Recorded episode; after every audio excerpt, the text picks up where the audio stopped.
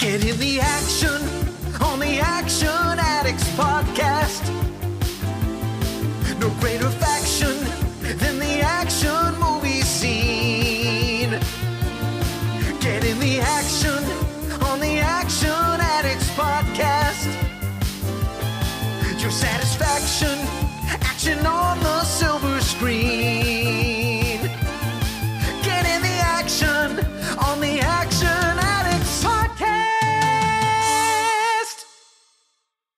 Hello, ladies and gentlemen. Welcome back to the show, or welcome to the show if it's your first time. I'm your host, Scott Wiley, and you're listening to the Action Addicts Podcast.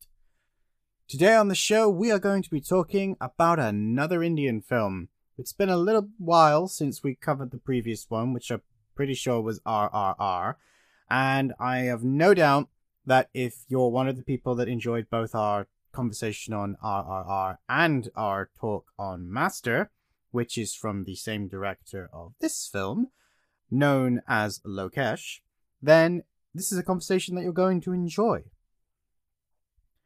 Typically speaking, the episodes that I do from Indian cinema tend to get a lot of attention. The episode on RRR is our number one episode, and I don't see it being surpassed anytime soon. Master is also in the top five, and uh, I'm very curious to see what happens with Vikram because it is just, you know, it is such an amazing film. Spoilers for the conversation. I loved it. But it's not one that I saw a bunch of people talking about online, and that's actually something that we kind of discuss in the episode you're about to hear.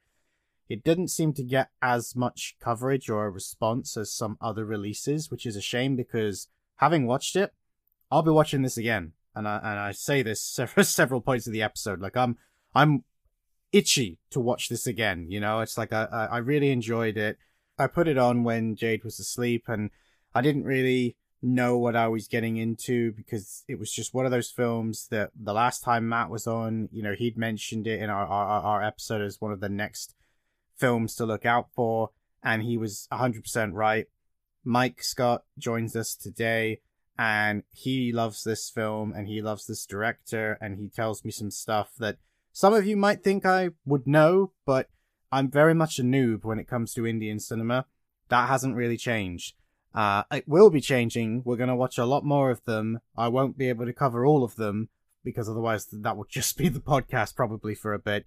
But I'm going to try and watch uh, more uh, away from the show so that I can kind of have a better base to build my knowledge from when we do do episodes on certain films. Although, if you're paying attention, you probably will be able to guess what the next Indian film is going to be because it may or may not get recommended in this episode, and it's one I already wanted to watch anyway.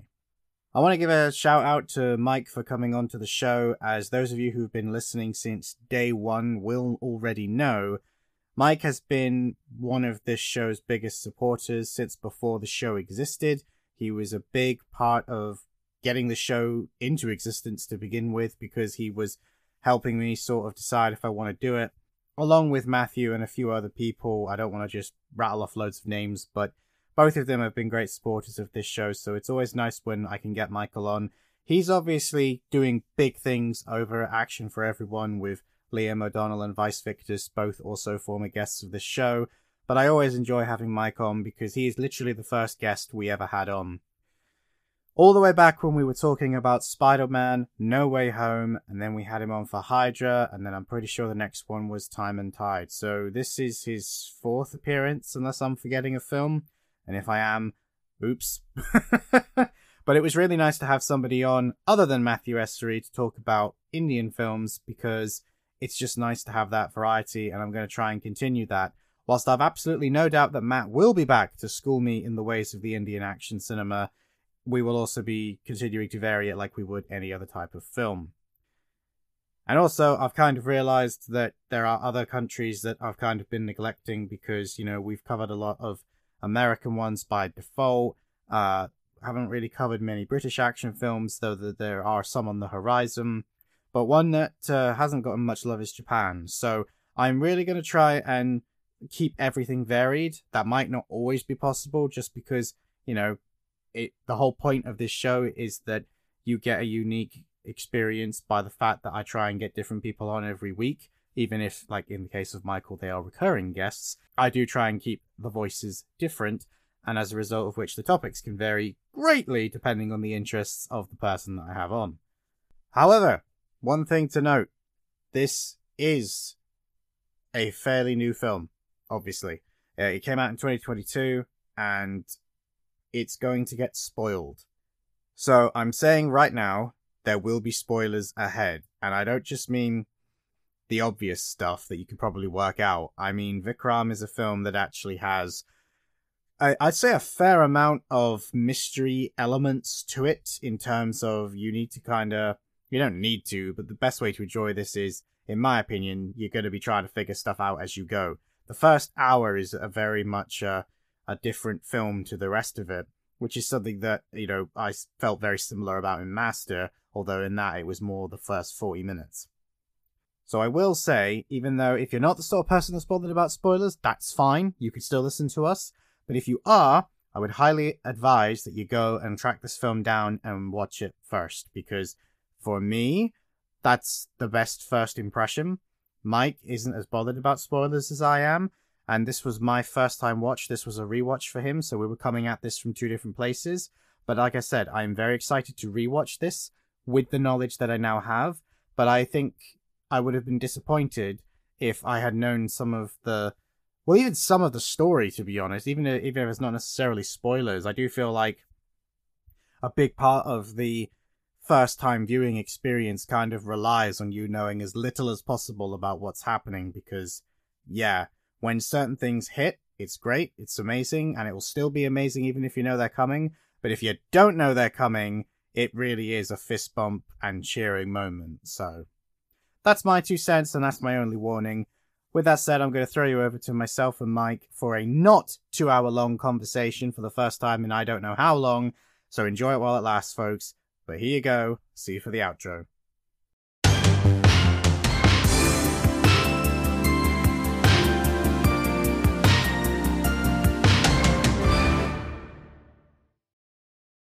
All right, ladies and gentlemen, we're here, we're live, and uh, uh, it seems to be my phrase now, we're in the live room. Joining me this week, as I will have already said and you'll have already seen, but I say it again anyway, is Mike Scott. And it's been a little while since you've been on the show, Mike. I think the last time you came on was for Time and Tide. How are you doing? I'm, I'm good, man. How are you doing? I'm cold, but otherwise I'm good. I'm actually not cold. I'm I'm quite warm, but I'm good. it's it's snowing here. If it makes if it if it gives you any consolation, so it's pretty chilly here too. Oh, okay. We're we're not lucky enough to get cold. We just get rain in higher quantity. Right, right. Yeah. No, no. Yeah. I think Time and Tide was the last one, so it's been what probably almost a year. I feel like uh maybe not quite a year. No, no, it hasn't. It hasn't been that long. Um, this this time last year we were we were still talking about Hydra and oh, Spider Man. Right, right, right, yeah. So sometime this summer. It, yeah, yeah. I think it's I think it's been a few months, but uh, probably around the summer because then I had all my wonderful issues, so everybody's episodes got backed up. But um, yeah, man, people liked that Time and Tide episode. So if people listening haven't heard it, go forth and listen. It was it was it's so weird how sometimes episodes will sit there for a while and not do anything, and then suddenly people decide they like it and then it just rockets up and Time and Tide is one of those episodes. It's weird. Yeah, I don't know. Maybe it's finally, you know, more people got that Eureka disc and, and started watching it, and so they yeah. want to listen to it. But we're not here to talk about Hong Kong stuff this time. We're here to return to the wonderful world of Indian action cinema. And this is also the first time that I'm talking about that particular part of the world without Matt. So, Mike, you're the expert this time. I am far from an expert, but uh, I, I'm not even close to. Matt. I'm not even the same. Not only am I not in the same league, I'm not even in the same sport as Matt. But uh, but I can. I feel like I can hold my own, and I certainly feel like this is actually the film we're going to be talking about. This is my one of my two favorite Indian directors, so I do feel like I can at least comfortably talk about this one because I love this director. I love his movies, so uh, I feel like I'll be okay. But as always, whenever I talk about Indian cinema, if I misspeak, if I mispronounce a name, if I get anything wrong, I do apologize. I am a white guy from Utah, and I'm just doing my best. yeah, well, to be fair, I, am right there with you. I um, I'm not very good with names, even when they're in English. My memory for names requires repetition before they sit in. So most of the time, if I don't know the actors, it, they become that guy and that guy, which is not very helpful in an audio podcast. So we'll see how this goes. but you have just said something that can uh, allow me to start this, which is that obviously you really enjoyed this film. And I'm pretty certain that at the end of my episode of RRR with Matt, Matt actually was talking about Vikram coming out and saying that this was probably going to be one of the next big films. Is that what you were like as well? Were you sat there eagerly anticipating this from the sounds yeah, of it? I, I, I definitely was. I definitely was. And I was actually, I was actually the guy who's a little, I'm a little cold on RRR. Look, I, I, I it's a great movie. It's a lot of fun. It's, it's a blast but I, I, there's some things that have kept me at a distance from that movie and, and watching the all the excitement and stuff, which is good for the industry and good good for you know exposing people to Indian movies, has been a little weird.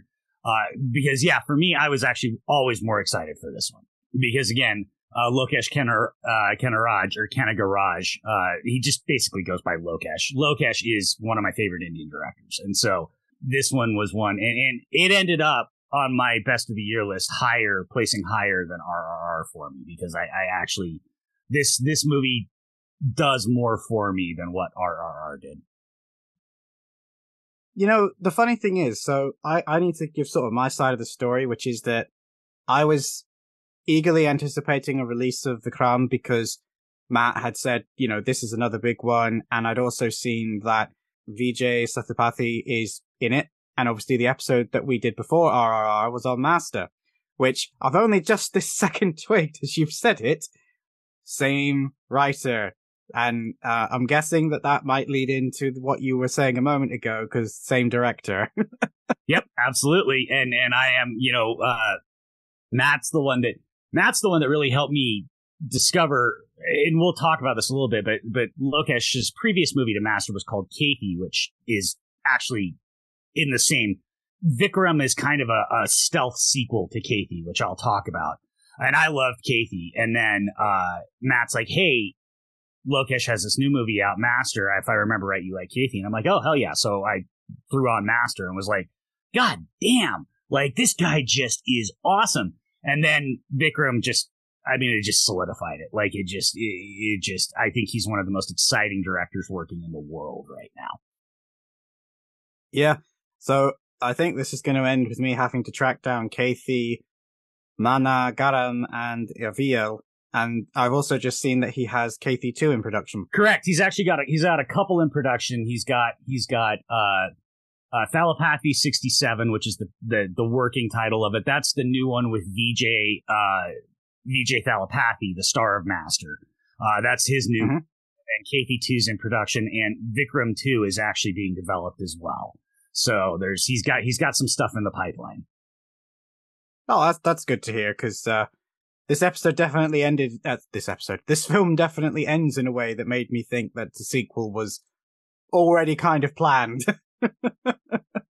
yeah, I mean, this is, I guess, as good a time as any to talk about it. So he's actually creating his own sort of shared universe uh, that starts with Kaithi and then goes to Vikram, and then Kaithi 2 and Vikram 2 will be part of it, where there's these characters crossing over. It's not like the MCU where where it's going to be this whole big thing, but the idea here is, is that it feels like all these characters more akin to think like Stephen King books, where like all these characters feel like they inhabit the same world and certain events set up certain other events but you don't necessarily like my wife watched when we re I rewatched Vikram this weekend. My wife watched it with me. She hadn't seen it.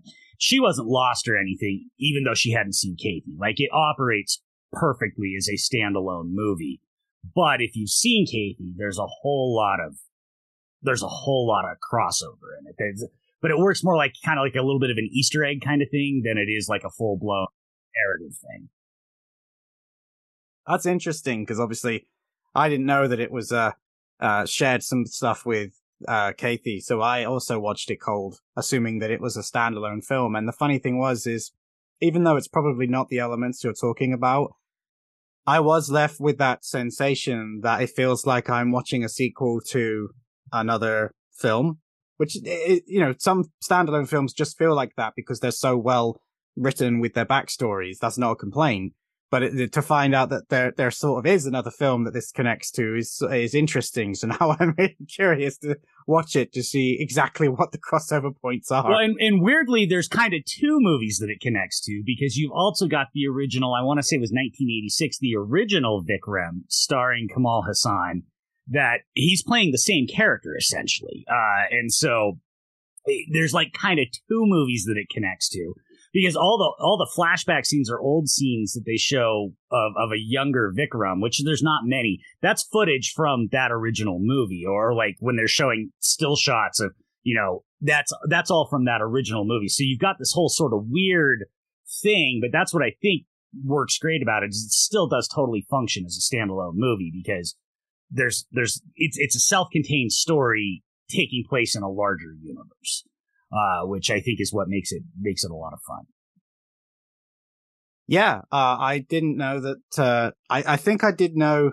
Now that you've said it, I did know that there was another Vikram, but I just assumed that this was essentially a remake. Uh, so I didn't really look much into it. So if you hadn't told me that, I'd have never have guessed that those flashbacks and those photographs was from the previous Vikram film and that this is sort of a sequel. And that actually does kind of go hand in hand with what I was saying, that it feels like I got the impression that for the intended audience, the character of Vikram is kind of already known, and you've just kind of basically gone, yeah, he is.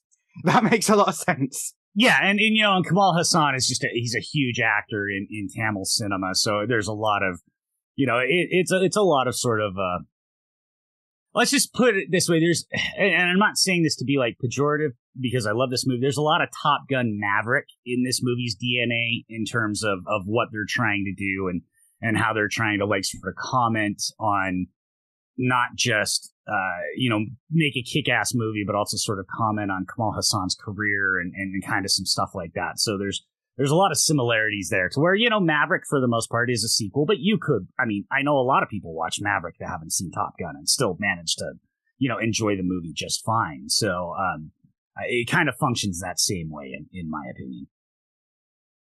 All right then. So what was your initial impressions going in when you first watched it? I suspect that you obviously had a lot more information than me, so I think we might differ here. What was your gut impression when you watched it that first time? Did you see this in the cinema? Out curiosity, no, did you have the cinema I, I, I, saw it. I didn't go see it in the cinema. I, I I'm at a point in my life where it's just I.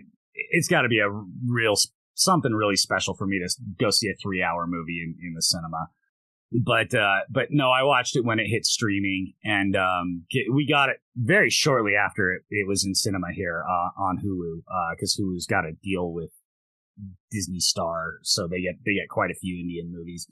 Um, but uh, I loved it. Uh, you know, the first hour, I still I I loved the the investigation part of the first hour, so I was already kind of hooked on that. Even though I was like, wow, there's not really that much action going on in here, but that's okay but then, you know, you get about an hour, hour and a half in, uh, and the action just pops off and then really doesn't stop for the rest of the movie.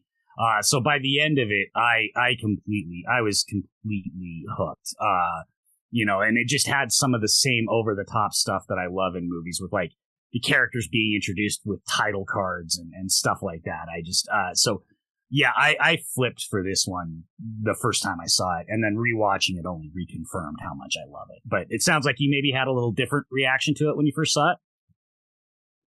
Uh, no, not entirely. Uh, I watched it for the first time today. Um, I'd already decided I wanted to do an episode on it before I'd seen it, basically, because when Matt and I were talking about doing Indian cinema, one of the things that we both were saying is that I'm going to keep doing this, obviously, without Matt and different guests, just like I do any other normal film. But I don't want to watch a film first and then decide to do an episode on it because I will fall into the trap of never actually watching the film. So I'm committing to the episode first and then I have to watch the film. And I think when I, because I'd heard from uh, somebody else, they were like, oh, I think I saw a review actually when I was trying to find the film and they were like, "Oh yeah, it's it's really really slow. Like it's a slow burn." And obviously, at that point, I hadn't looked into it properly to even realize it was the same person that made Master. Which, if I'd actually seen that, I think I probably wouldn't have cared that it said it was a slow burn because you could describe Master as a slow burn, but it doesn't feel like a slow burn. And I felt like that applies to Vikram as well. Yes, it is a slow burn. If you were to try and describe it mechanically, there isn't much that happens in that first hour, but there is. There's there's tiny little things that do happen, and like you say, the investigative side of thing is great. And I also love the fact that it starts with that random musical number about the eagle that feels like it has nothing to do with the rest of the film, and then at the end of the film, it comes back around. By which point, I'll wager that most Western audiences have forgotten that because that's like two and a half hours later. But I remembered. and you know, it, it has that dark, gritty aesthetic that I really liked because I'm not going to compare it to RRR, but because you brought it up earlier, they're so far apart in the type of tone that they're going for that I don't even think trying to compare them is just a complete waste of effort because this feels more like Master, which is why I liked Master in that it's, it, and I hate to use this word, it's surrounded by realism, but it still keeps its over the top nature, which I like. I like the way they balance that. It does make me laugh in places for, and I don't think it meant to. This, especially Matey's superpowered drugs that suddenly turned him into Captain America. That made me chuckle every time he did that. But if you've seen any of these types of films, you know to expect that. I just found it funny that of all of them, he needed drugs to get that effect. Everybody else could just do that as standard. Yeah, yeah, but I, I do, you know, I, I like that part too, and, and you know, and we'll talk about the cast, but also, you know, just they got the perfect actor for that because Vijay Sethupathi is he's just he's so gross in this movie. So it like with his gold teeth and just his little sneer and his his sunglasses, he's just he's a disgusting human being in this. So it works when he like crunches those you know those uh those drugs and gets turned into Captain America because you're just like oh this guy is just awful. Like you you're just so happy when he finally does get his ass kicked. It just, it, which is, you know, no spoiler. I mean, well, it is a spoiler. We're going to spoil the movie, but obviously, duh, he gets his ass kicked, right? Like, so. Yeah, uh, he's the bad yeah. guy. well, it's funny too, because when I first started watching it, it didn't actually twig for me that it was the same character, uh, sorry, same actor from Master, because he's plays the villain in both, but they're completely different. And I actually was really impressed with his acting, not just his, uh, actual acting as in his emotional acting, but his physical acting. The way this character holds himself and walks and the way he like droops his neck and, and puts his shoulders up. If you put him next to the character from Master, where he's also a gang leader in that one, but in that one, he is a wrecking ball of destruction that no one in their right mind would stand in his way. I'll wager most people, myself included, would miss it's the same actor. Because like you say, he is so disgusting in this one. Those gold teeth, the changes to his face. They do such a good job of making him the obvious villain, but it wouldn't work if he couldn't do it. And I, it, it goes to show that he has a lot of range that if you've only seen one film like I had, you know, you could have easily missed that. Yeah, no, I, I agree completely. You know, and it, it's such a, a different, like you said, a different character because in Master, part of what makes Master so good going back to your episode with Matt, is that we spend so much time with his character. You know, I mean, the movie mm. opens up his story, right? Like, and so we're built up. He's this wrecking ball of dis- destruction, but we've already got this sort of inherent sympathy, maybe not, but empathy. We, we care about him as a character, even though he's this awful gang leader. This one, we get introduced to him and he's just he's just a monster. He's just an absolute monster from minute one. And, and so it, it just sets out that like, yeah, he, he's got, he's just, he's just awful. And yeah, sure. Okay. They put in that he cares about his family, but it's like, nah, he's really just, he's really just, uh, unhinged evil in this one. Um, and I, I like that. It's a much more over the top role for him, I think, but it, but it also works. Like you said, he pulls it off amazingly. Uh, because you've got Kamal Haasan in this. You need somebody to go as big uh, to to match up to him, and, and Vijay does that. It's funny too because you just mentioned his one redeeming, well, feature, I suppose, which is that he does care about his family, and they show you that in multiple different ways, which is actually kind of interesting because his character in Master, he doesn't. Like he's he's a far more well-rounded, intelligent individual in Master but his flaw is that deep down, he doesn't care about anybody. he's convinced them that he does, but he'll drop them all at a dime of a hat if it suits his needs better. And in this one, it's the opposite. It's it's it's quite an interesting flip of his character. Yeah, I agree. Absolutely. So, I will happily admit that I know nothing about Kamal Haasan, and I this is the only film of his I've seen. So, is there anything else that the audience and fools like me need to know about this guy that you would like to share? You know, I have to be honest with you. I'm not super familiar with him either because he's he's an old school Tamil actor. You know, he he was he was one of the big ones in the '80s, and he's continued to work. Like I said, obviously there was the original Vikram, which I haven't been able to track down yet. Um, but you know, uh, no, the big thing is just he's just he's he's been working as an action actor for for years, for going on 40 years now. Um, and, uh, you know, I don't, I don't have, unfortunately, I have to plead ignorance. I don't have enough more background other than I know how important he is to Tamil cinema.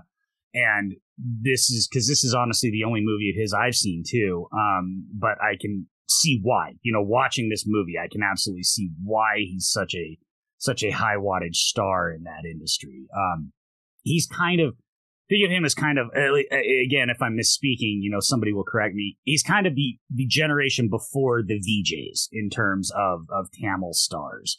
Um, and so he's kind of like, you know, the guiding light for them to a certain extent, is my understanding of it. But again, I haven't watched, you know, this is one of the problems Matt and I talk about all the time. There's so much goddamn Indian cinema. You could, you could dedicate, you could watch nothing but Indian cinema in a year and still not watch everything that comes out between all the various industries that they have. Um, yeah. And so, you know, I, I'm always, I feel like I'm, when it comes to, you know, with the exception of, of Tiger Shroff, I feel like I'm always playing catch up on, on Indian cinema. You know, Tiger's the only Indian actor that I can say I've seen every one of his movies, but that's it. And honestly, he's only got like eight. So it wasn't that hard to see every, everybody else. I always feel like I'm playing catch up.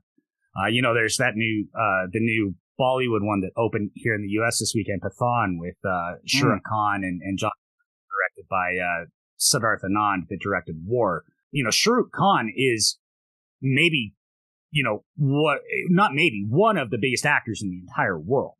And uh, I've seen like three of his movies, and he's made like 70. You know, you just, you can just never catch up. Yeah, that's fair. I mean, I, I, I don't think necessarily, and I, and I know not everybody's going to agree with me when I say this, but I don't think you need to have an in-depth history of everybody and everything that's come before something to enjoy it and talk about it. This is a trap I see people fall into, and I think you and I have talked about this previously, but if someone doesn't know something, there's no need to jump on them to be like, you're wrong, you don't know this, what are you talking about? This was clearly influenced by that. And, you know, we, we did that a while ago on Twitter where everybody was like trying to prove that they had more film knowledge than everybody else. I remember like you and Matt, you both between you, I think, uh, schooled a few people when you were going, well, yeah, you're talking about something that was based on this French movie, but that French movie was based on an Asian movie that came out decades beforehand. And it's like, yeah, how far back do you want to go with this? Because at the end of the day, we could still talk about how it made us feel and how much we enjoyed it. Yeah, yeah, that was oh boy, I lost I lost a lot of followers uh, on that one. We pissed Matt and I pissed a lot of people off. That was when he wrote his John, and everybody kept trying to say that John Wick movies were just ripping off John Woo, and our whole point was that no, John Wick's doing something new. You know, John Wick's a perfect example of you don't need to know the entire history of everything because what they're doing in the John Wick films is brand new. It's never been done before, and and so you know, that was kind of our point, and people just kept wanting, yeah, to talk to us about John Woo, and it's like, come on, man. Like, like cinema didn't start in 1986 when A Better Tomorrow came out. Like, there's, but that's the thing. That's my point. Uh, you know, because that also got me a lot of people calling me a gatekeeper and stuff, which, you know, my point is just like watch what you want. Like that's fine. Like it, clearly yes i don't i don't pretend to be an expert of any sort on indian cinema. I like what i like. I watch what i like. I could probably say i'm kind of a type like not an expert but like i'm certainly well versed in tiger shroff and that's it. And everybody hates tiger shroff. So like my favorite indian actor is the guy that everybody hates. So what the fuck do i know? You know like and enjoy what i enjoy. Yeah. No, I, I completely agree. And I just think that people take everything way too seriously and that there's no margin for error. I, I had a similar conversation. I do remember that article and I, and I agreed with you guys. I think I did say that to a few people. It was like, just shut up.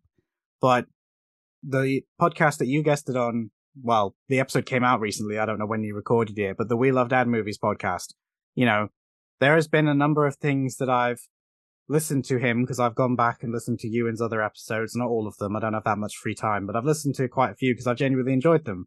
And I feel like if he was to put some of the stuff he said on those episodes as like Twitter threads, he would get obliterated by most of film Twitter.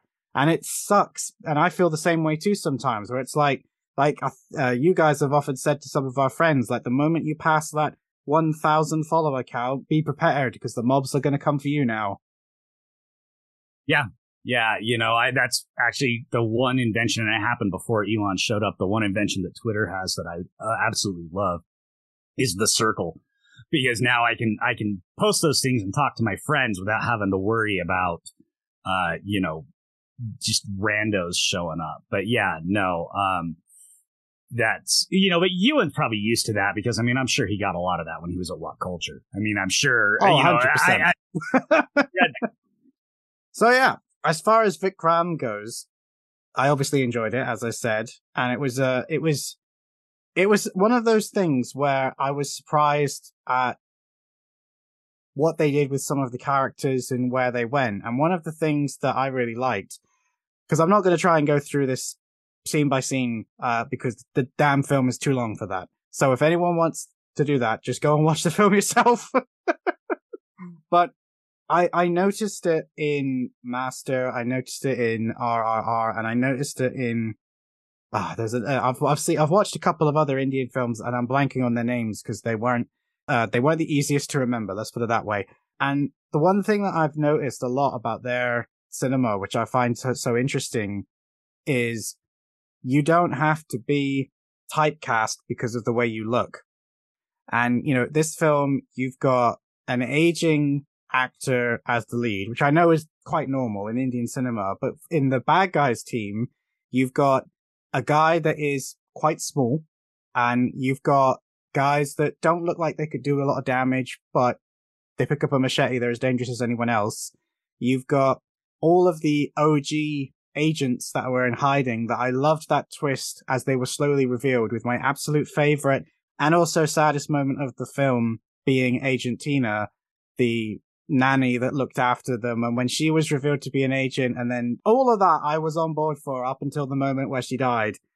But I can't think of many Western films where the old lady that looks after your kid is going to be revealed to be a badass and actually is one.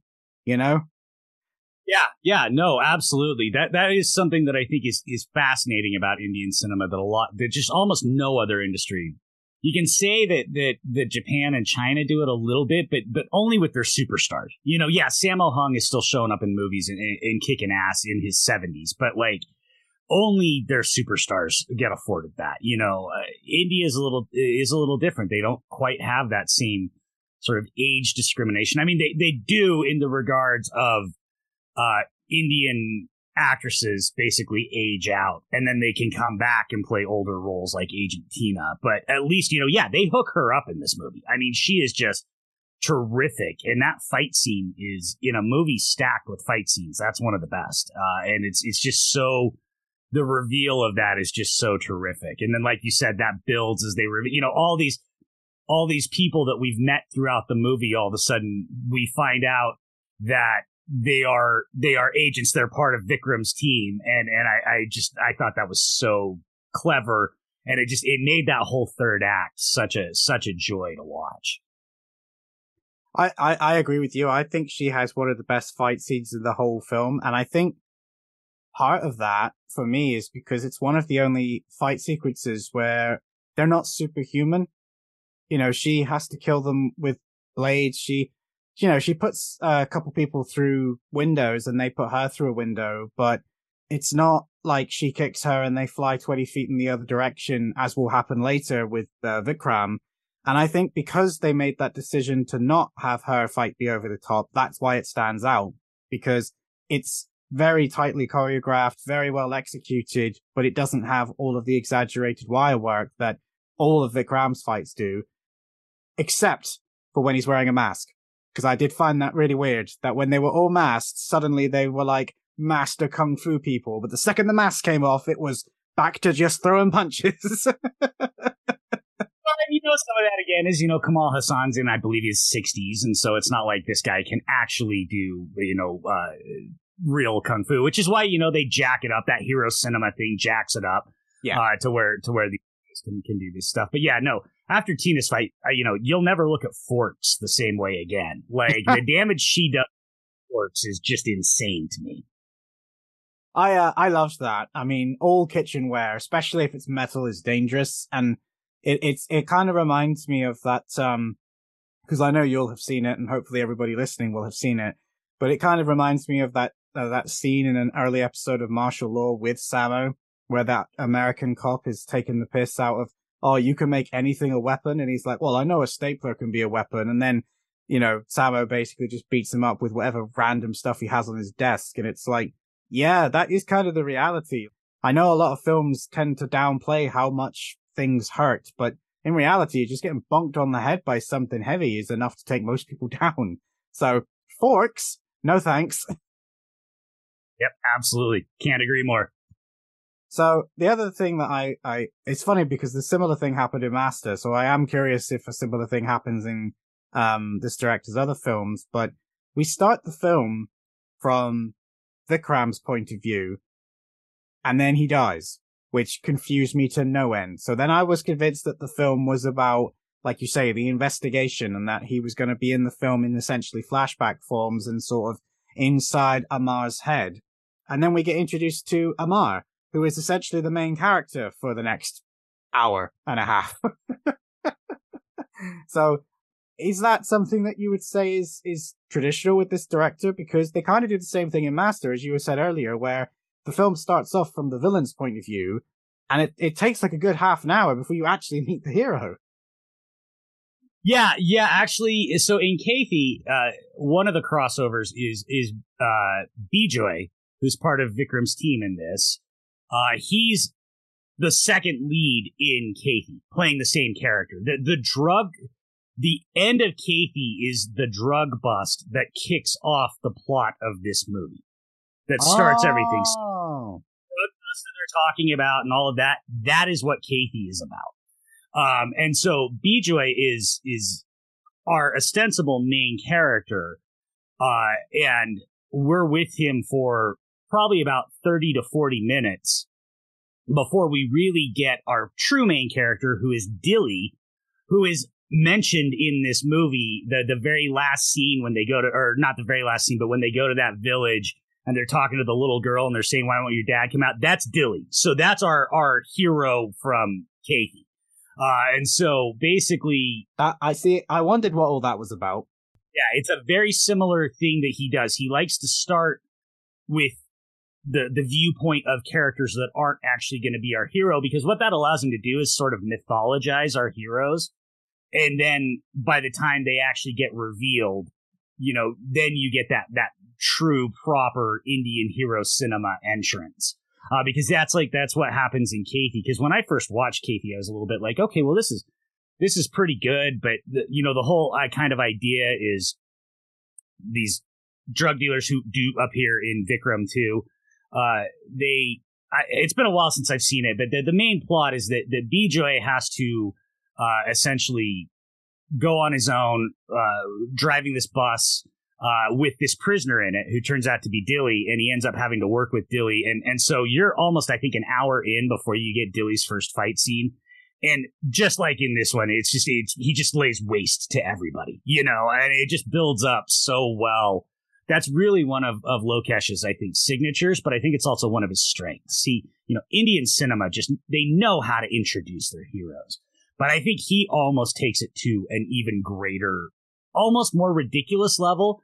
But it works because he so meticulously plans out how he wants to introduce these people. You know, like I said, the whole procedural aspect of the first part, I love. I love. I love Amar slowly, you know, everybody telling him that that uh, at the time he was he was uh, uh, Karnan.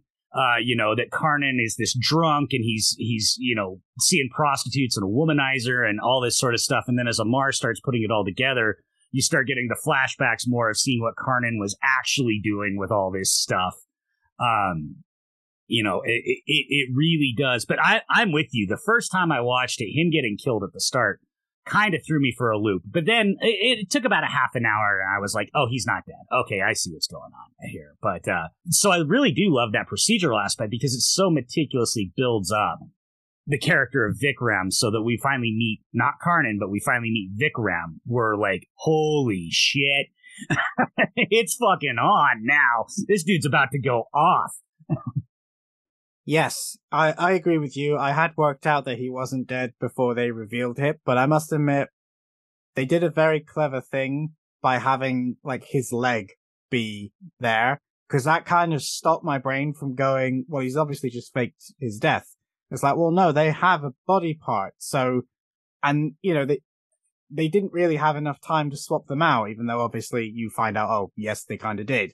But the fact that they were so committed to making you think that he died is just perfect. And what you were saying about how they introduced their heroes, I completely agree. Said the same thing in both previous uh, episodes, but I do feel like some of that is because they have three hours to play with and it, it makes a massive difference. It's the same as like, um, I can tell you exactly the moment where I was genuinely uh, upset that Vikram, or his other name that we knew him by at that point, when he had died, and that was when we get the flashback from the the the nanny character, because you have that wonderful song, and he's holding his grandson, and he's just you know his whole life revolves around just looking after his grandson, Obviously, at that point, you still don't know all the rest of the stuff, but that that really like got to me for other reasons, and it was just sort of like, okay, this this this better be going somewhere. Because at the moment, you're just making me very emotional. There has there better be some payoff, and wow, was there some payoff? Like by the time you get there, that scene feels like I watched that a week ago. Well, and that's that's the one reason that that I actually a lot of Indian movies I don't mind that they're three hours long because a lot of them cram four or five different movies into that three hours. Whereas you look at some some other movies, uh, you know, whether you like them or not, but but some like say for instance one that I didn't like, but I know everybody else did, the Batman.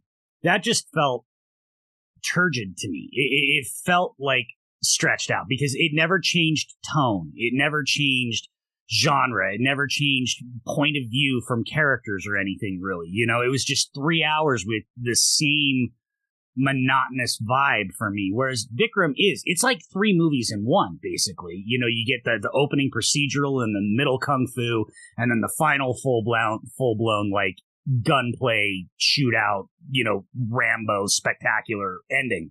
And so for me, it's like, I almost a good Indian movie will never bore me over the three hours because I just feel like there's always something. If you don't like what you're watching, wait five minutes and and and and there's a chance you'll like what you're watching next. And and in the hands of a real master like Lokesh, all of that stuff fits together so seamlessly that, like you said, you know, you're watching this terrible, heartbreaking scene and then when it comes back, you're like, it feels like a week ago, but it also still is relevant because it still informs this character. It still informs why we're doing everything that we're doing here. Uh, because yeah, it's all about his grandson. You know, that's that's that's everything he lives for. So um, yeah, I, I I'm with you. I understand what you're saying, but that's actually kind of one of the things I love about Indian cinema. Uh, I I agree with you.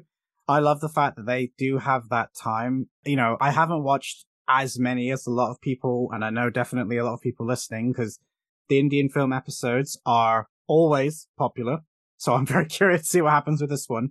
But I like the fact that they never feel rushed, which, yes, three hours long. I'd like to think they wouldn't, but it doesn't, you know, I, I had to pause it at one point to get up and make a drink.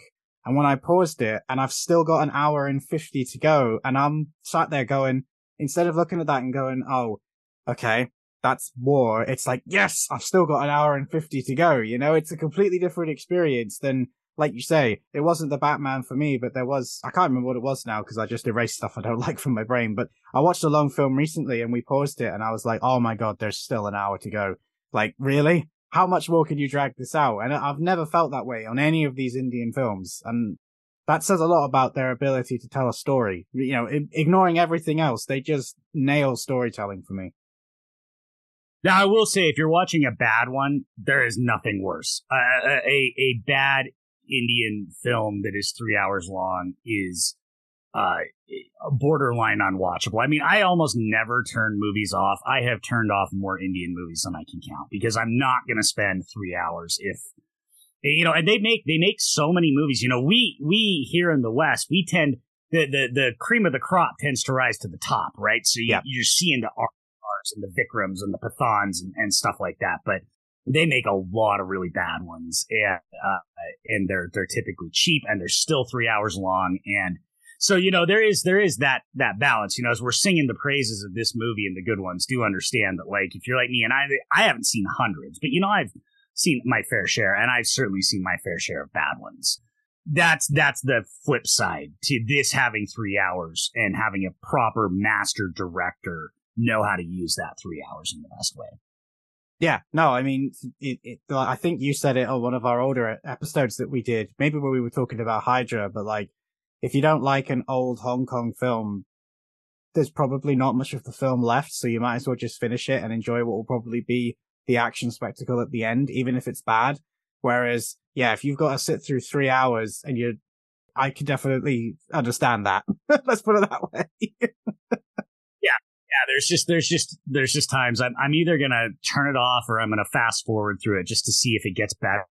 And, and there have been a couple. I can't remember one off the top of my head, but I know there's been a couple that I actually did fast forward through and it got better, and I actually kind of went back and you know picked up where I was gonna leave off and rewatched it, but.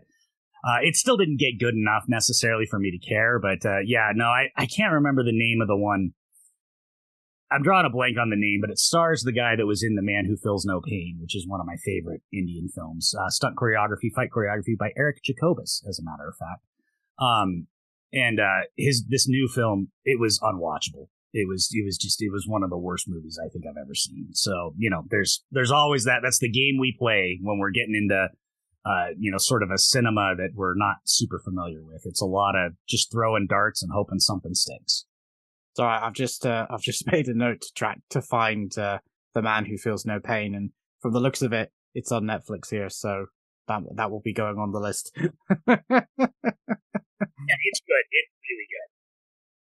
I mean, aside from the fact that I would trust your recommendation anyway, Eric Jacobus. That's all you needed to say, and I'll watch it fights, the fights are absolutely Eric Jacobus fights. I mean, they they they're just absolutely Eric Jacobus fights. So yeah, yeah, you'll like it. I I, I assure you, you'll like it.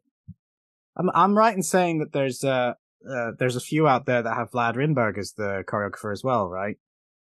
Correct, correct. He actually did the choreography on um, they did a remake of uh Warrior with you know the uh the Gavin O'Connor Warrior with uh with Tom Edgerton. They did a remake of that called Brothers that uh that Vlad did the choreography on.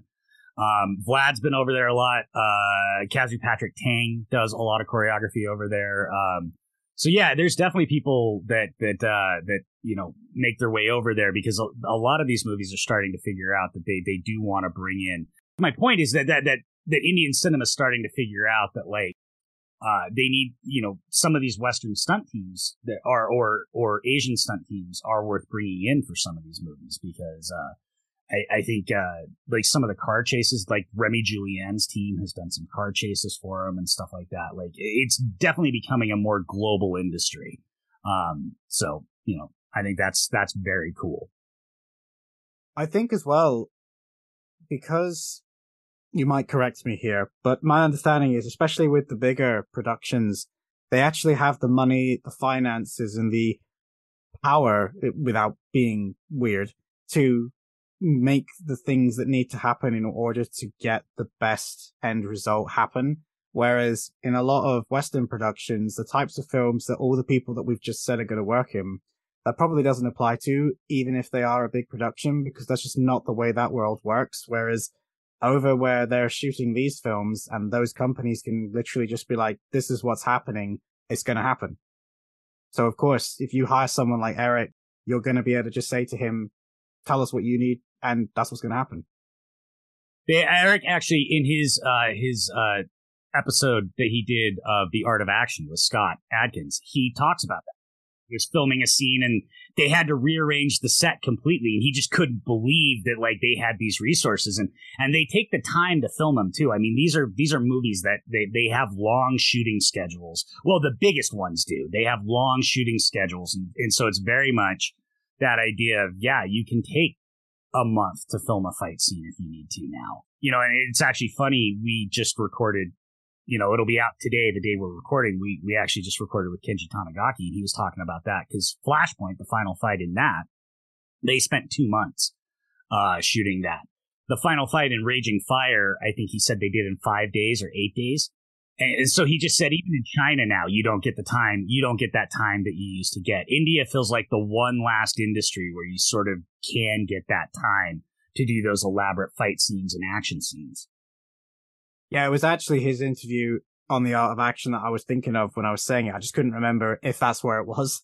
But that is interesting to hear that uh, China is now becoming just as bad. And it does make me wonder if it's purely down to cost because China has become a more expensive place to shoot and the world is, you know, constantly in upheaval with economics at the moment. But I do wonder if India enjoys the freedom it has with shooting just because it doesn't cost millions to shoot somewhere for them and will that change as their industry becomes more popular or have they just got it nailed down because they've spent so many years trying to get all these different industries uh, into the state that they're now in that they have kind of set it up better from the ground up because the West has had its industry going back decades and the Chinese industry, well, they had a good industry and then it kind of burned to the ground and then they built it back up again. But that's a, the less said on that, the better. Yeah, I don't know. I, you know, and I, again, I don't know enough. I know, I know Bollywood at least has been around for as long as Hollywood's been around. Frankly, um, yeah, yeah. I, I, can't. You know, I think part of it is also China's just decided it's the same thing as the U.S. Right? They, they, you know, if you watch something like Wandering Earth, uh, they're shifting towards more CGI spectacle, and I just don't think there's as much interest in uh, sort of action or hand to hand combat or fight scenes, and so they they just don't allocate the resources that they that they that they want to for something like that, you know, that they used to. Um, Kenji also talks about that. I don't want to just rehash the whole episode, but that Rurouni Kenshin, they were caught up against the clock. They had no time to film Rurouni Kenshin.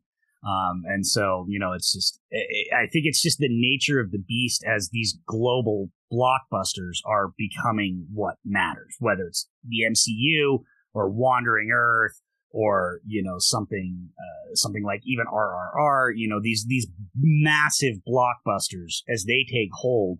I think it just cuts resources for other movies. Yeah, it is, it is funny. Uh, I was actually thinking about doing uh, the Rurouni Kenshin episodes fairly soon, and then I saw you guys we had Kenji, and I'm like, wow, it's like we're in sync.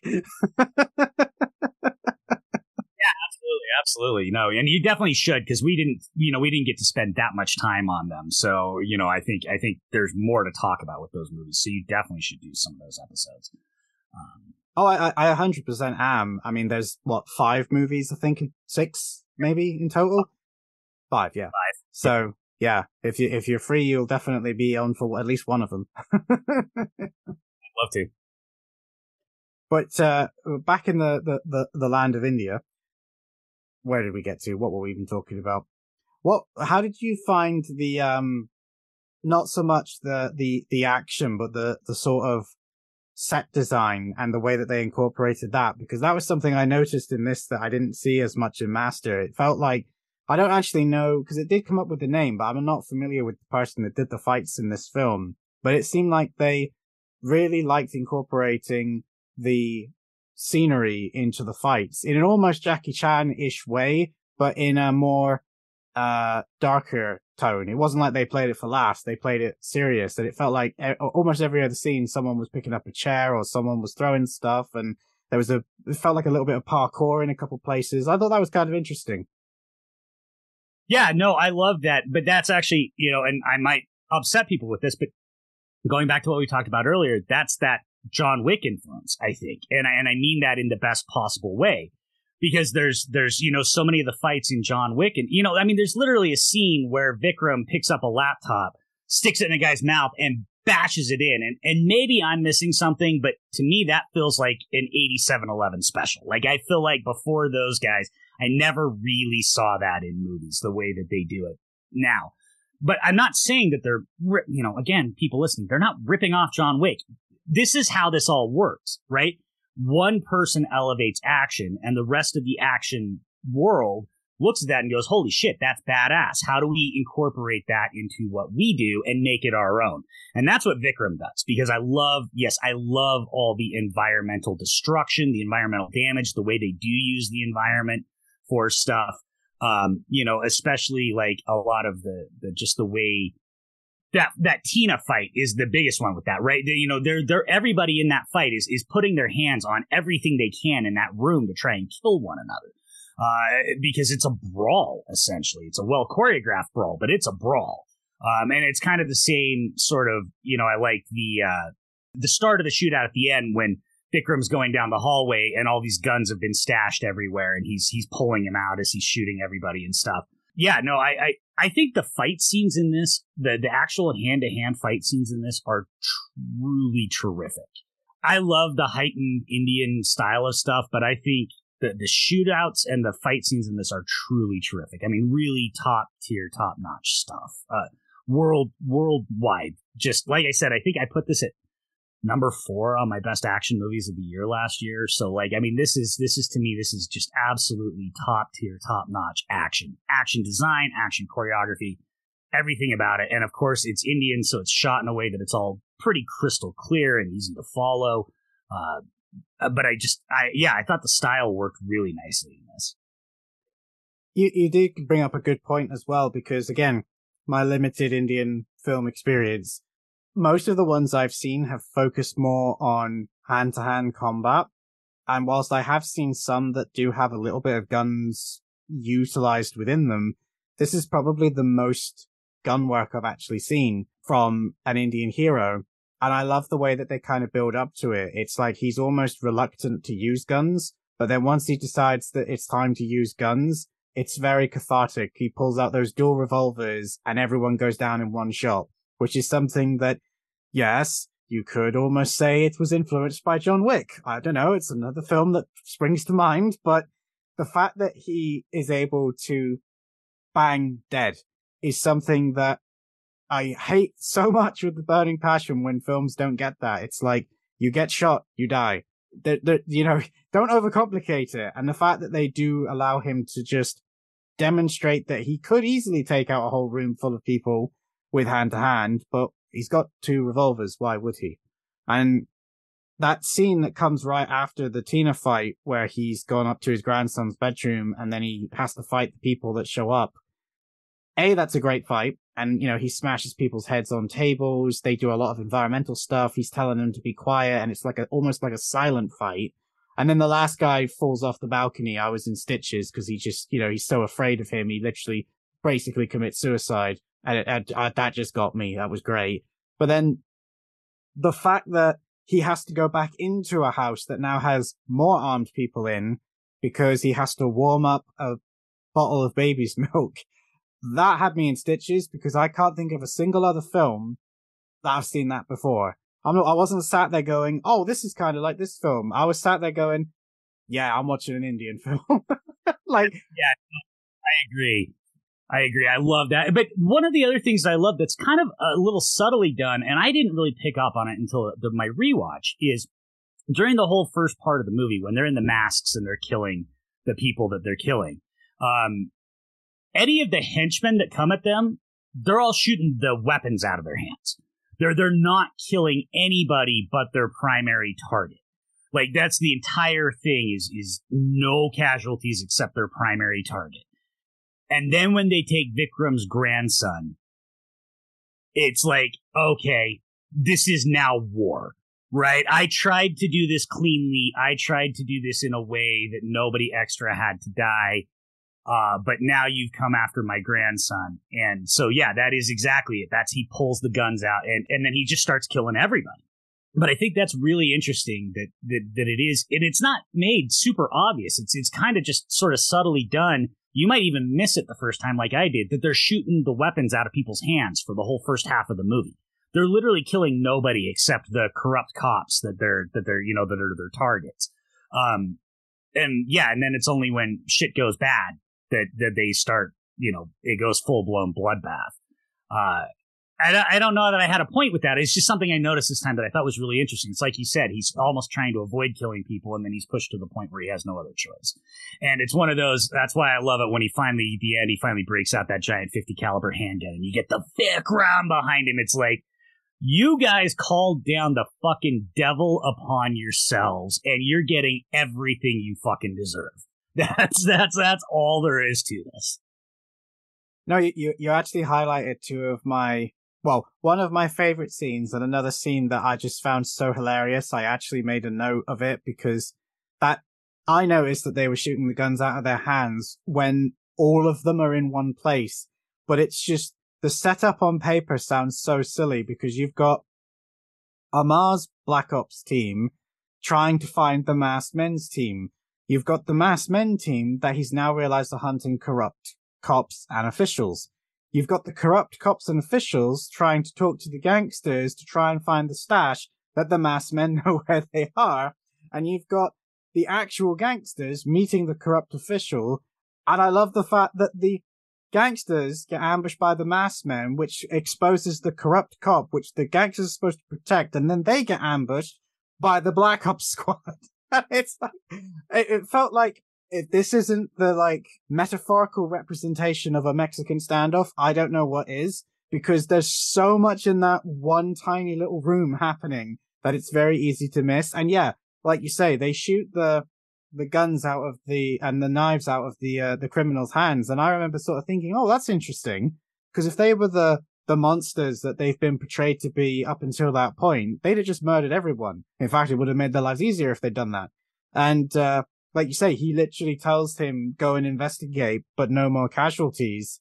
And they do, like you say. I'm I'm really excited to rewatch this because I think that whole first hour is going to be completely different, knowing the twists that are coming.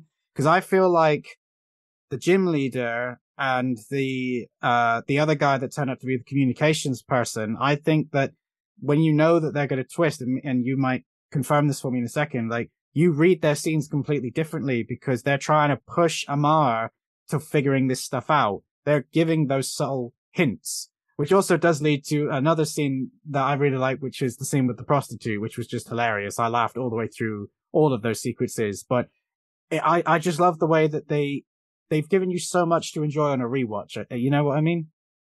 I 100% agree. I, this is this is a movie that does not suffer from having its twists uh, spoiled in any way. In fact, it actually makes them almost more delightful uh, because of that. You can just sit back and watch the craft with which Lokesh lays out. I mean, literally, when you rewatch it, Scott, you're going to be like, "Oh, I, I'm amazed it took me as long as it did to figure out that that Karnan is still alive and that he's Vikram, you know, because he gives you everything you need to know, but you don't realize it until you have the context of of rewatching it. Uh, but he so masterfully lays out all these clues that the, the build up never feels like it comes from out of nowhere. It just it, it so builds up, and you're so seeing everything here. Um, yeah, it's I I think it would be hard for me to say I liked it more on rewatch because I already loved the movie, but I, I, I think it's it 100% holds up on rewatch, and it was a different vibe for me rewatching it. It definitely has a different vibe, and in a good way. I, I want to go back and rewatch Kaithi and it back to back, although that'll take an entire damn day. uh, but I want to watch it back to back because I think I'll get even more out of it. You know, watching them that close together and, and kind of picking everything and seeing all these threads that I know that I'm for sure have have missed uh, already. So yeah, I um, I definitely, I think you should rewatch it. Oh, I, I'm going to. Slightly off topic, but I actually had this thought the other day where I've watched so many films for this podcast and I've watched a lot of new films. And I was sort of sat there the other day feeling guilty about the fact that I didn't want to watch a new film. I just wanted to rewatch a couple of ones that I've already seen. And it, it, it occurred to me the films that a lot of us really identify with and enjoy is usually followed by the phrase, I've seen them dozens of times. And we don't do that anymore. Like I've noticed this is a big thing with a lot of people uh, that I follow and that listen to this show is there's so much media now to try and consume and to keep up with. The idea of rewatching something has almost become a sin because nobody wants to be like, oh yeah, I rewatched this film for the third or fourth time when your friends are going, oh, I've just watched the brand new film that came out today. And it's like, well, I don't want to watch that. I want to actually sit down and rewatch. I can't even remember what it was now. That's how bad it is. Whatever it was. And I was like, no, I really enjoyed that. I just want to rewatch that, you know? Yeah, no, I, I agree. Especially like you said, if you have a podcast or you write about movies or that, it's like, you know, most of my movies now that I watch, yeah, are pretty much for podcasts, to be honest with you. I, I rarely get to watch just a movie just just cause because I have to keep up on stuff for action for everyone, you know. And then uh, I I've, I haven't been doing as many guest spots lately, but you know, back a year ago or eight months ago when I felt like I was doing four guest spots a month on stuff, it was like all I was watching was was movies for podcasts, and so yeah, rewatching something becomes really difficult because at least for me, you know, my Letterboxd watch list is 300 movies long. My Netflix queue has however many movies in it, you know. And so when I rewatch something, I always, there's a little bit of guilt because I'm like, well, this is an opportunity I could be watching a new movie. The problem with that kind of thinking is you know, if it's a movie that I love enough that I want to rewatch it, I can almost guarantee you whatever the new movie is that I could be watching will not be as good as the movie that I wanted to rewatch. And so it's this sort of little catch 22 where it's like, I feel like watching Speed, but I need to watch this action movie. So then I watch it and I'm like, well, I'd have been better watching fucking Speed, you know? yep. and so it's like, yeah, it's, it's definitely, it's, it's a, it's a hard thing to balance. Um, because yeah, Indian movies, for example, are a perfect example of that. I rarely rewatch them. I've I've watched War, you know, five or six times, and I've watched the the original Baaghi five or six times, but those are the only ones that I've really rewatched a ton. Um, and so it's just it is tough. Um, but yeah, I, I I'm with you. I feel what you're saying. I, uh, I I will I will annoy you now and say that the only Indian film I've rewatched is Triple R. And uh, that's because I've watched it with different people every time and I've spread the good word because I, I enjoy that film. Uh, but I, I genuinely want to rewatch Master, but I think that as much as we, I did praise, yes, I love the fact that these films are three hours long. That does inherently make them bloody difficult to rewatch, especially if, like you've just said to me, this is connected to this film or there's going to be a shared universe. And like you said, well, I would love to sit down and watch them all, but that's literally an entire day or a week just taken up with these films then. So, you know, it does have its pluses and its negatives. Yeah, absolutely, absolutely, and that it doesn't annoy me that you've watched rewatched RR. Everybody loves RRR. I'm, I'm the I have I have some political issues with it. That's the biggest thing that I have with it that I I feel like people aren't willing to engage in. That's all. That's the movie itself is spectacular and terrific, and um, you know, it's, I mean, trust me, I loved it when I was watching it. It was only after it was over that I started thinking about a little bit of stuff that kind of made me, give me an eye twitch.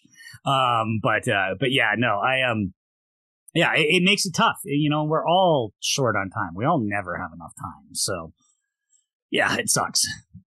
But yeah, the, uh, before we start talking about rewatches, the, the, one of my favorite moments in the film, which you nicely set me up for with the whole he builds up to not wanting to kill and then he does kill is before that happens.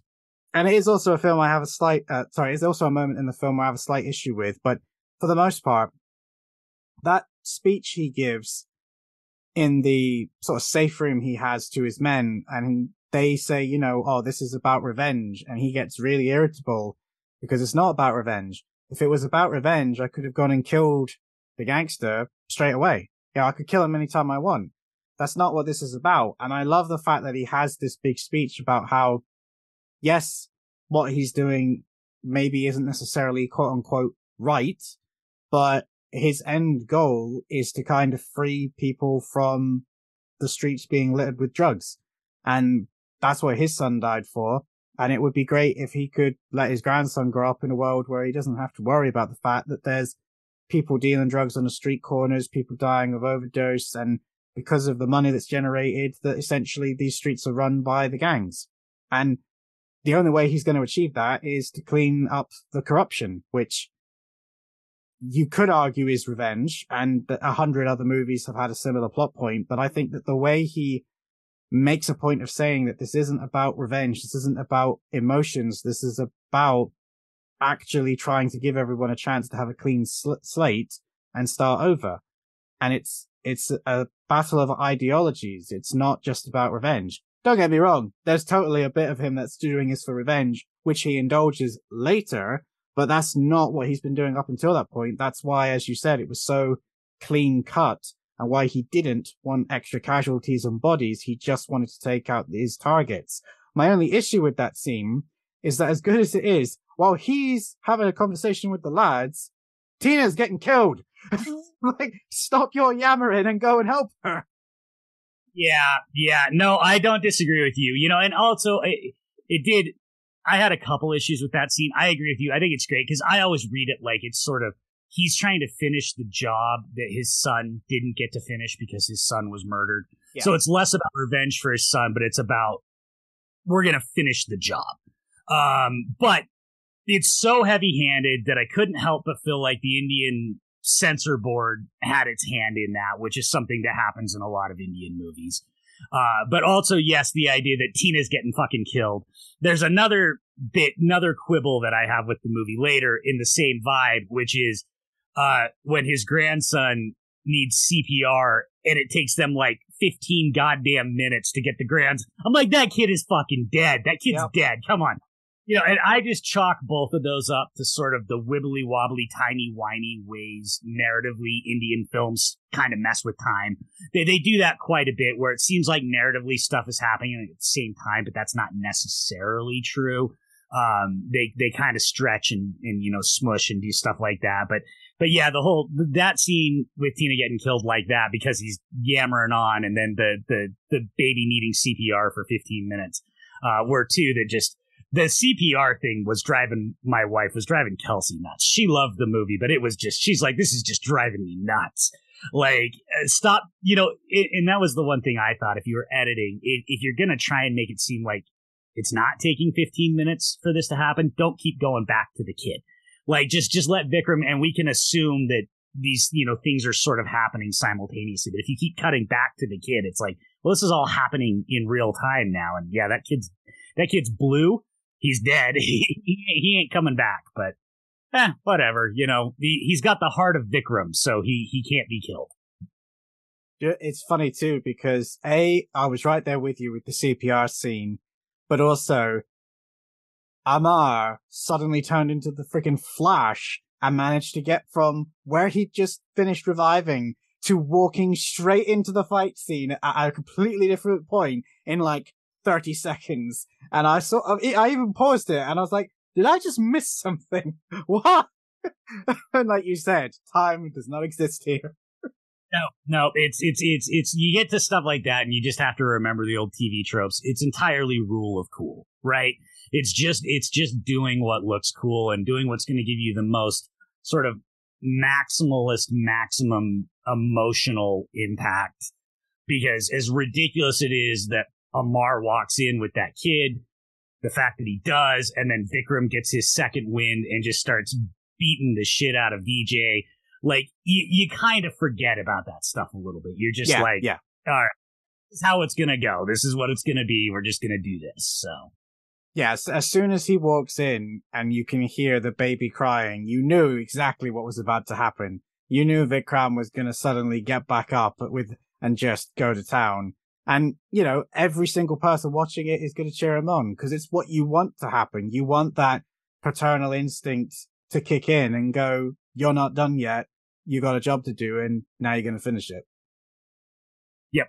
Absolutely. Absolutely. And also, um, I, I could not get enough. I, I, I guess I don't want to change topics really quick, but I could not get enough of the theme song of this. Every time I heard the rum, I just like I would fist pump, man. The music in this is so good. I I love the score, which is not something that is always true with Indian movies, and the songs are great. For people listening, there's actually only one proper musical number in it. There, everything mm. else is kind of and backing action scenes, but uh, it still feels like a musical because there's so much music. But the music in this is so fist pumpingly good. Like I, I, I need to track down and buy the soundtrack for this because I, I fucking loved it.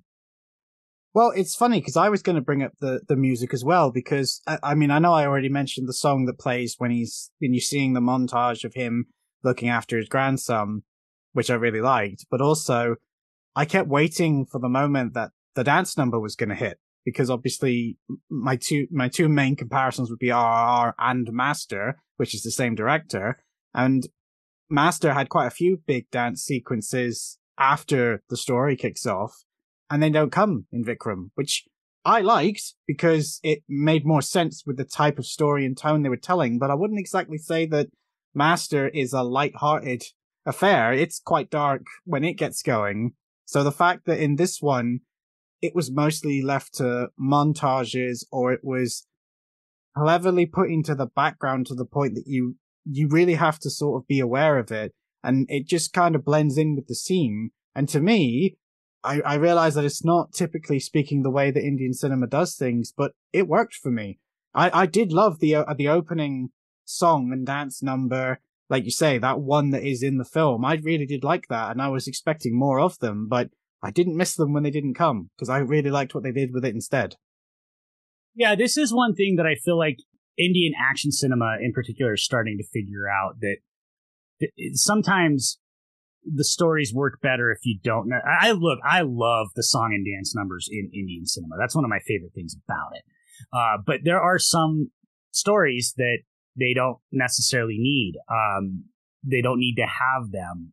This feels like a movie that it would have been weird I think, to stop everything for a musical. There's a couple of places where I feel like they could have naturally fit one, like when Amar proposes to his wife. That could have easily been a, a musical number, um, you know, and, and a couple other places. But for the most part, no, I think the movie flows better without them. Uh, it's kind of the same thing with, with the war did. Uh, there's really only, there's like two musical numbers in that and they come at natural points because if you've got Hrithik Roshan and Tiger Shroff in a movie, you got to have at least one or two musical numbers in it. But for the most part, it is a straightforward action movie, and uh, and and I think that was the right choice to make here because I still think the songs are incredible, and so that's why it kind of works for me is because there's still these incredible songs. Only instead of backing dance scenes, they're backing martial arts fights, you know, and so you're still kind of getting that mix of music and rhythm that you love so much about Indian cinema. It's just done in a different way. Yeah, no, I, I 100% agree. And I was the same as you. The, the Vikram theme, because it is really more of a theme when that, when that hits. It's not like a full song that they ever play. But I just, every time it hit, you're just sort of right there, especially the first time it plays when he takes off his mask and then he gets on the phone and then it plays. It's like, because you hear it right at the very beginning and then it go, and then, you know, the character gets killed in inverted commas and then it doesn't play. And then when he comes back and it's like, now you have the weight to understand why this matters. And he's literally just pointing at all of the bad guys that are afraid of him and going, come on then. And it, you know, you can't, you can't beat that moment. Uh, I mean, I, I don't say this very often, but I kind of wish I had seen this in the cinema because I would have love to have seen the audience reaction to some of these moments because I can just tell they were put there to get that pop. There, there is so many pop scenes in this, and and and I and again, but it, it is. I, I mean, like I said, I'm not sure that I would consider it a slow burn because I think the whole opening, the whole first act is still really exciting. But there are so many like just pop moments in this of, of stuff that uh yeah, I mean, and that's that's again, you know, Master was the same way. This is what Lokesh specializes in. He does these gritty, sort of grounded crime movies, but then also still has such a sublime understanding of how to do Indian hero cinema that you get gritty, dark, gritty, dark, gritty, dark, Vikram, and you, and it's such a it's such a like cathartic release when it happens that that you just it, it, hits so much harder than like a glossier you know, sort of fancier Indian movie often does because you do go through the shit. And so you're just like, oh goddamn, yeah. I'm I'm like ready to like fucking run through my wall in my living room right now, you know. And it's I'm with you. I like I said, I don't just don't go to the movies anymore, but seeing this in a crowded theater uh, with people who are on the wavelength of Indian cinema, I think would have just been unreal. Like it would have been such a riotous, great time. Yeah, no, I, I, I definitely meant with, with the, the audience that would appreciate it. But, um, I guess then the, the, the kind of the, one of the last things we should uh, talk about in more detail is that, is the final sequence of events, like you say. I can't think of the last time I saw an action film that ends with someone dragging out a cannon, uh, and firing cannonballs at, uh, at vehicles with automatic weaponry. That um that's gonna stick with me for a while. yeah, well I loved I loved that whole setup for the most part because, you know, he he has um Udupati, you know, has to acquire all these guns for him, but it's very clear as Vikram's going down that hallway and pulling all these guns out, all that he can get is like old, uh, or it's not Udupati, it's the other guy, it's Lawrence, that all he can get are really old guns. So, you know, Vikram's doing this cool scene where he's just John Woo scene where he's walking down this hallway pulling hidden guns, but they're all like single action, like Colt Army Wild West guns and, and like a Winchester, you know, an old like pump Winchester and stuff because they can't get these, they can't get new guns. And so, yeah, then he comes in and there's the 50 cal there that's not working and the fucking cannon. And oh my, yeah, that cannon scene is just absolutely amazing. The way it hits, and then you just see bodies like flying everywhere and stuff. Like it, it's, it's so incredible. Um, you know, and then they couple that with then when he has to pull the 50 cal out and he, he, you know, trying to break the handle off so it'll go fully automatic because he can only do one shot and it just my God. I mean, I just, I mean, I'm in heaven for the, for the whole last part of this movie. I am just in heaven. This is, this is inject this straight into my veins. Whatever this feeling that I'm feeling watching the end of Vikram, I want to feel it for the rest of my life. No, I'm, I'm right there with you. I mean, I really want to know what, what that cannon is fucking made of and what they put in it because Jesus Christ, those cannonballs did more damage than if they'd airstriked it. You know, it was sort of, I loved it. Don't get me wrong. I wasn't complaining. I was, I was sat there trying to not to make too much noise because I was like, yes. And then when he, when he does finally like rip the handle off that 50 cal, it's so funny because you said it without any prompt from me, but my brain immediately went to Rambo and clearly yours did too because yeah, that heavy caliber machine gun fire just ripping through things that that scene lives rent free in my head from Rambo, and I think this might be the only time that I can actually safely say that it now has a contender for best 50 cal machine gun scene. yeah, I, I, absolutely agree. I, they're they're they're both one and two in my heart right now because I'm with you. That that Rambo scene just lives. I remember seeing because I did see that Rambo movie in the theater, and I remember, yeah, just that whole you know, the guy's using the 50 cal, all the, all, all the, you know, everybody's pinned down and you just see Rambo pop up behind him like he's fucking Jason Voorhees, cut the guys off and cut the guy's head off and take the cannon, take the gun. And I was just like, oh my God. And yeah, Vikram, it's a very different style, obviously. Uh, Rambo's much bloodier and nastier, but it, it's the same, it is the same feeling. You're just like, when, because they do it, you know, in slow motion. He's, he's got the whole chain and he's pulling and then it cuts to the handle and it's slow motion. It breaks off and pops up and you're just like, oh my God. And then, yeah, he just comes around and, oh God, I can't even. People, stop listening. You need to watch this movie. If you haven't watched it yet, you need to watch this movie. I, this is such a great fucking movie. I, I, I agree. I mean, the other thing that surprised me is they're very, very different scenes, and I'm very much looking forward to one day talking about that Rambo scene. But yes, the the main reason why I remember it is because he just does disintegrate people, and they show how destructive that gun should be. But in this scene, they do something that if you told me this was how it was going to be on paper, I would probably have been put off watching it, which is that the bullets are done in like CGI to show you where they're firing with those orange trails. And yet I loved it. That actually worked for me because you could see the destruction that it was causing in a different way, but it still felt like it was completely ripping through everything, even though you're not seeing a man literally just fall apart into lumps. Which, yeah, I would have been surprised if it did that. But the fact that they both work is just like uh, the the filmmaking is so good. I love it.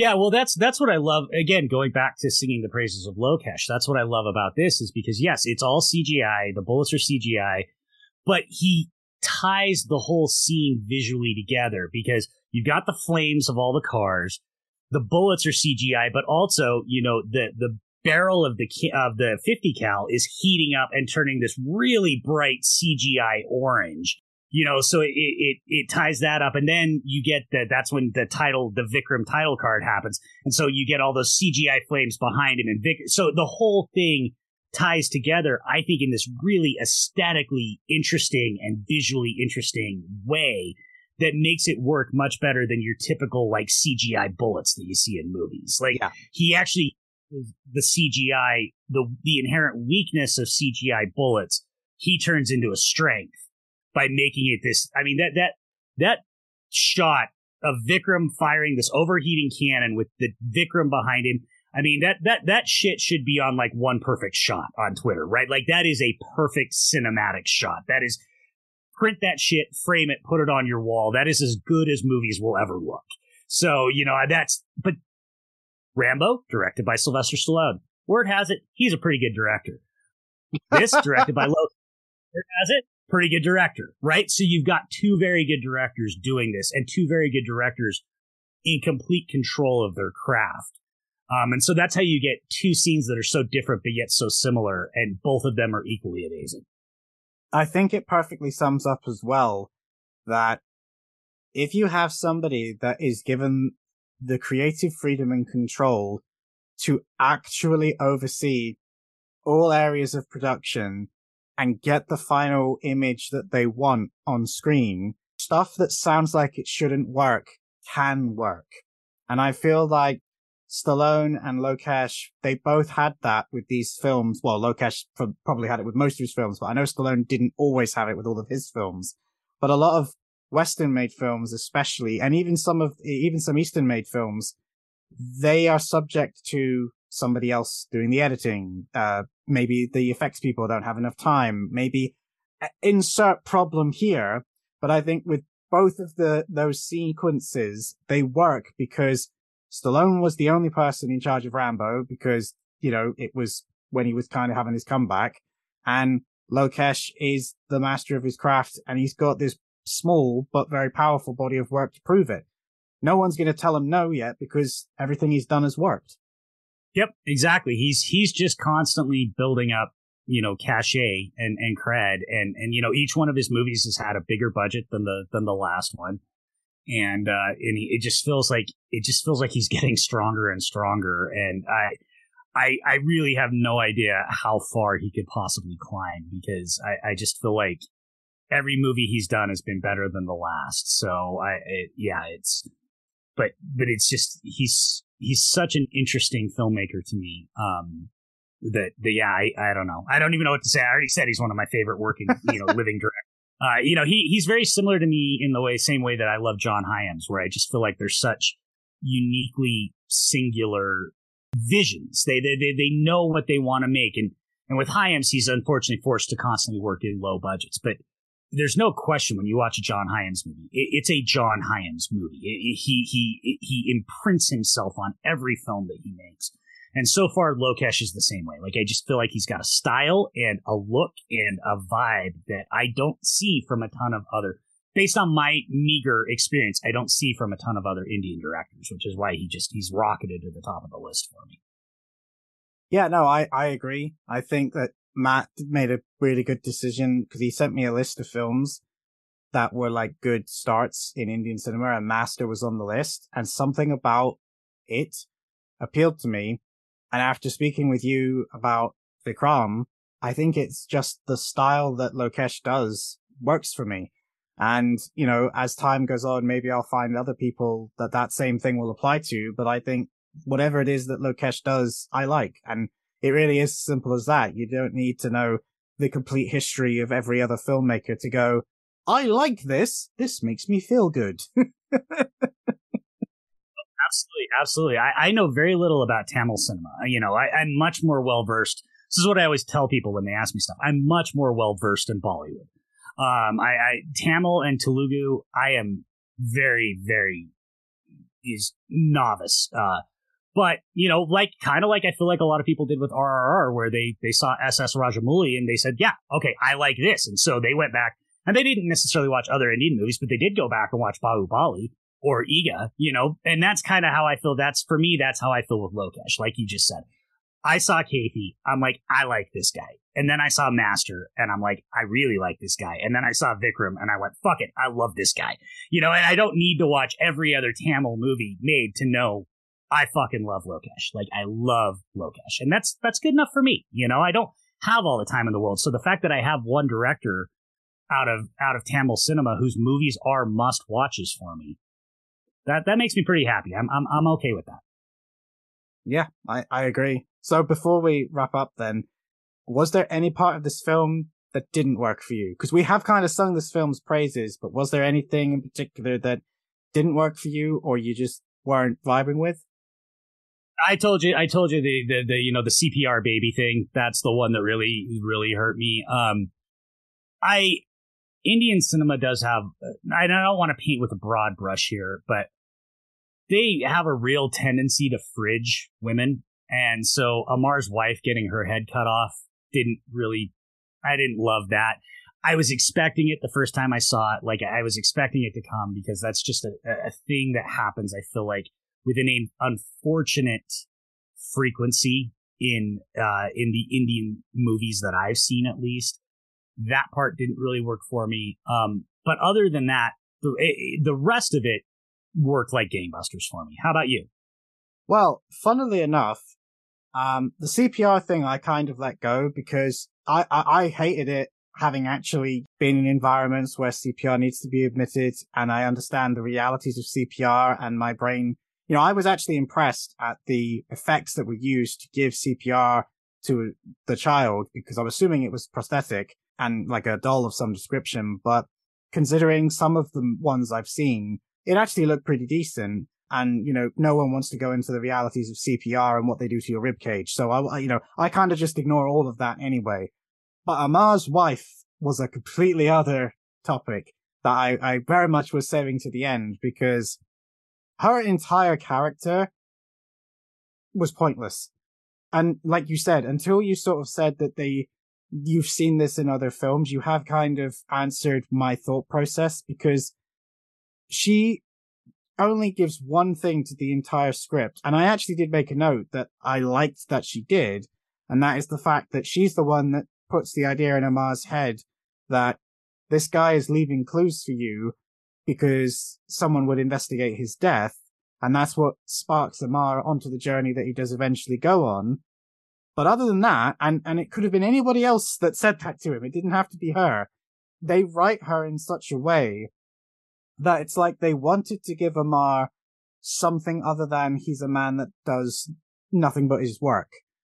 But they didn't actually want to have to deal with what a human being would go through being with somebody that will not talk about his work or what he does when he's not with them.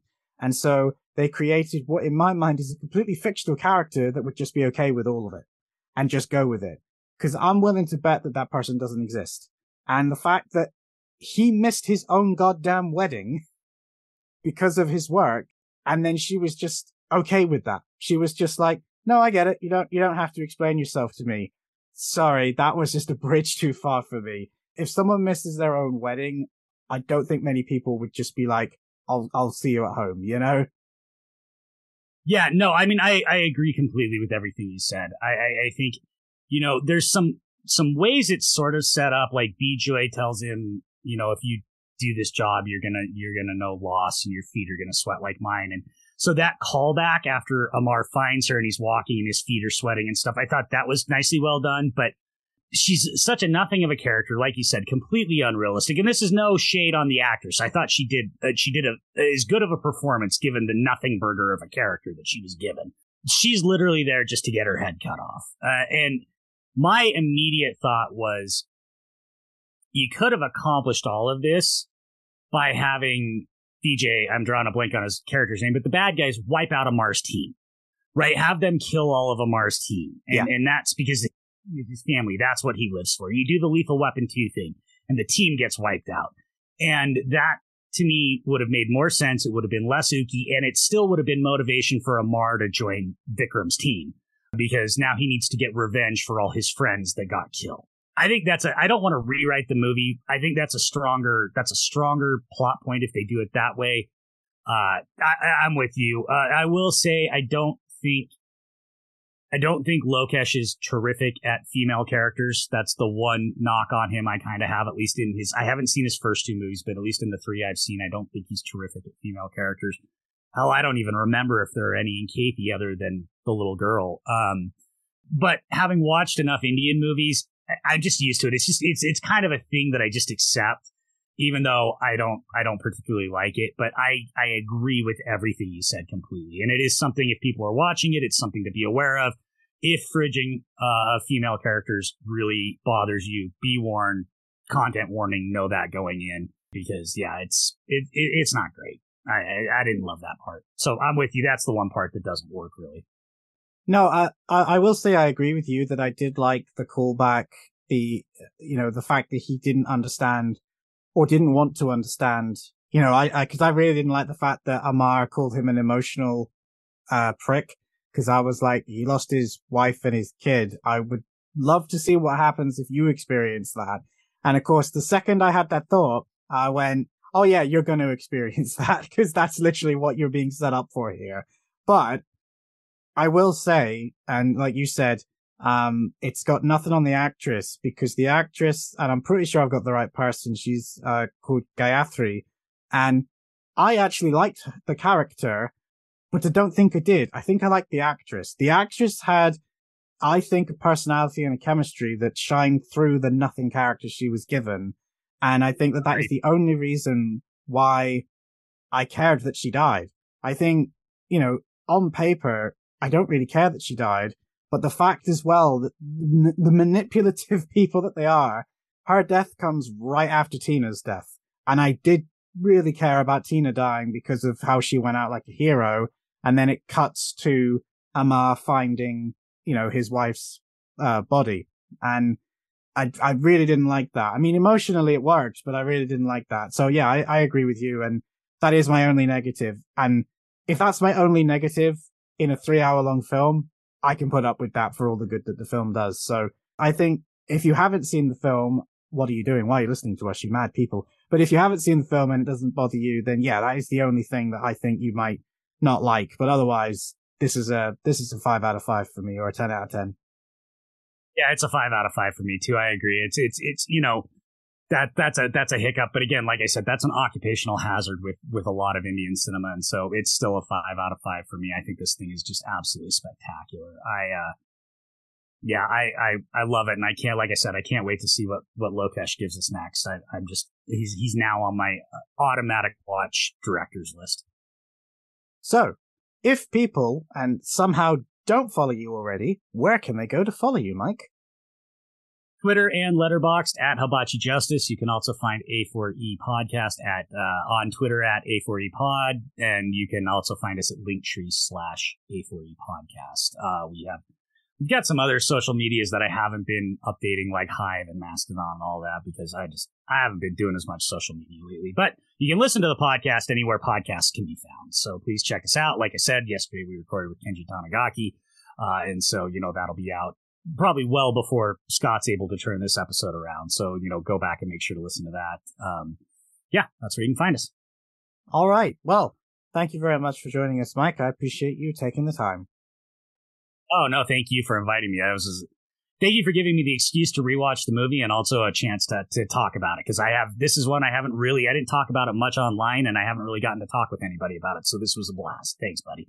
No worries, dude. It's a, it's my intention to dive more into Indian cinema, so I'm sure there will be further opportunities for those interested. but with that said, guys, that's going to be it for now. So I'm going to throw it back over to the myself of the future because Mike is quite right. This won't probably come out for a few weeks. So see you then, guys. All right, ladies and gentlemen, you have made it. You're at the end of the show. Well done. But no, seriously, thank you once again to Mike for coming on to the show. It's always a blast to have him on, and as you heard, we both loved Vikram. I don't really think there's anything else I could add that we haven't really said already and that you haven't listened to already, but seriously, go watch this film if you haven't, and if you have, tell everybody else to go and watch it. I don't know what the situation with this film is like in America, but annoyingly, it is not easy to find in the UK. So, fingers crossed that changes in the future, because if you are listening to this in the UK, I am sorry to say that you're not going to have an easy journey to find it, but much like the truth, it is out there, and I'm sure you internet savvy people will be able to locate it. But, with that said, what is coming next? Well, if you listened to last week's episode on the Expendables with Bede, then I did a very rare thing and actually told you what was coming next with a plural. But if you didn't listen to that one, or you didn't stick to the end, let me tell you, it's going to be the return of Andy Gorham to talk about a Scott Adkins classic known as The Accident Man. Based on a comic book in the UK from Toxic by the creator of Judge Dredd, or one of them, Pat Mills, it is one of my personal favourite films that Scott's ever done, and I'm very excited to put this episode out there because naturally, not too long ago, there was a sequel, which we will eventually get to as well. But I do love the first film, and I was really excited to talk about it with Andy. We do unfortunately end up spending a little bit more than I wanted comparing it to its sequel, which uh, we we tried to avoid but it is there. There's no way to get around it. There is now a sequel, and everybody went mad for the sequel, and I may or may not have opinions on that. So, if you want to hear what those are and what we thought of the original, stay tuned because that is the next episode. It may be next Monday, it may be Thursday. You'll have to stick around to find out. But either way, guys, that's going to be it for me for this one. I hope you're taking very good care of yourselves. I appreciate each and every one of you for listening. Remember, if uh, if you are able, please feel free to leave a rating, a comment, a review, whatever whatever your podcasting host or app of choice allows you to do. Please feel free to do those things because it really does help us out. But that's going to be it from me, guys, and I will see you in the next one. On the Action Addicts Podcast.